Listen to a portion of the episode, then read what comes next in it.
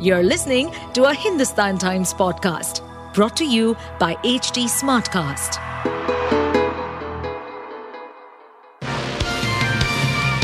Hello, these are the top news for the day.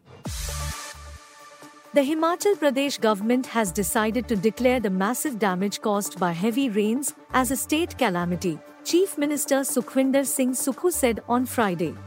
He said a notification in this regard would be issued Friday. The state is also waiting a response from the centre to declare the disaster in Himachal Pradesh as a national calamity. Heavy rains have lashed the hill state since Sunday, triggering landslides in several districts, including Shimla. The chief minister said rescue operations are going on in full swing and the state government is making efforts to help the affected families, especially those whose houses have been damaged in the flash floods and landslides, with its own resources. With the recovery of one more body from the rubble of a Shiv temple in Summer Hill, the death toll in rain battered Himachal Pradesh has risen to 75, and 22 of these deaths were in the three major landslides in Shimla alone at the Shiva temple in Summer Hill and in Fagli and Krishnanagar. SP Shimla, Sanjeev Kumar Gandhi said. A journalist was shot dead by unidentified people in Araria district of Bihar early on Friday, police said. Vimal Kumar Yadav, 35, who worked for a Hindi daily, was killed at his residence in Premnagar village. The assailants knocked at the gates of Yadav's house around 5:30 a.m. and opened fire as soon as he opened the gates, the Bihar police tweeted. Yadav died on the spot, where the district police chief and the SHO of Raniganj, the police station concerned, rushed upon hearing the news. The body has been sent for post mortem examination. An investigation is underway. Forensic experts and the dog squad have been called in. The deceased was said to be involved in an old dispute with a neighbor. All angels are being probed into, said Ashok Kumar Singh, the superintendent of police for Araria. The opposition lashed out at the government and claimed the incident showed democracy is in danger in Bihar. Residents in the capital of Canada's Northwest Territories rushed to beat a noon Friday deadline to evacuate their homes as one of hundreds of wildfires raging in the territories moved closer to the city of 20,000. Thousands have fled, driving hundreds of kilometers to safety or waiting in long lines for emergency flights, as the worst fire season on record in Canada showed no signs of easing. The fire was within 16 kilometers of Yellowknife's northern edge Thursday, and officials worried that strong northern winds could push the flames toward the only highway leading away from the fire, which was choked with long caravans of cars.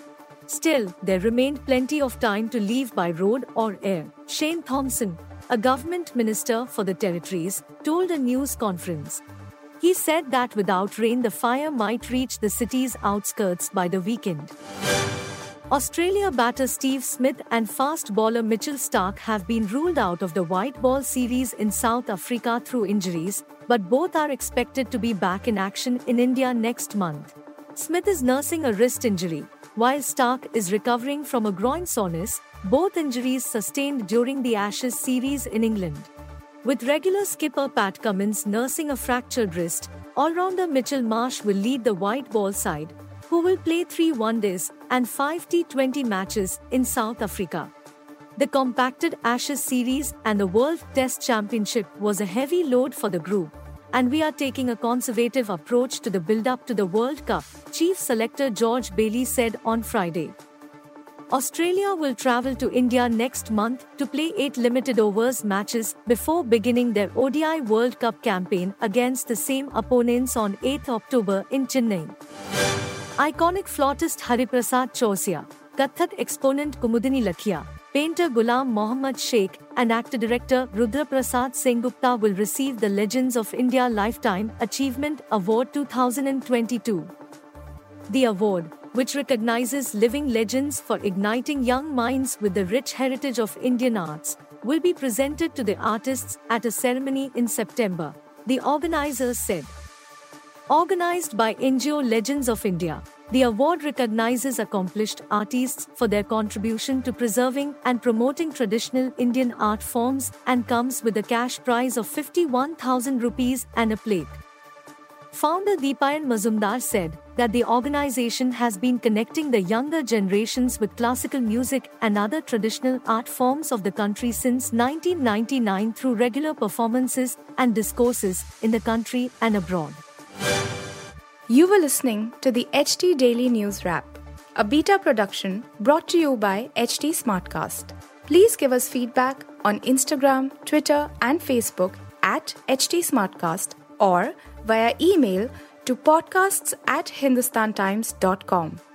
Until next time. To stay updated on this podcast, follow us at HT Smartcast on all the major social media platforms. To listen to more such podcasts, log on to www.htsmartcast.com.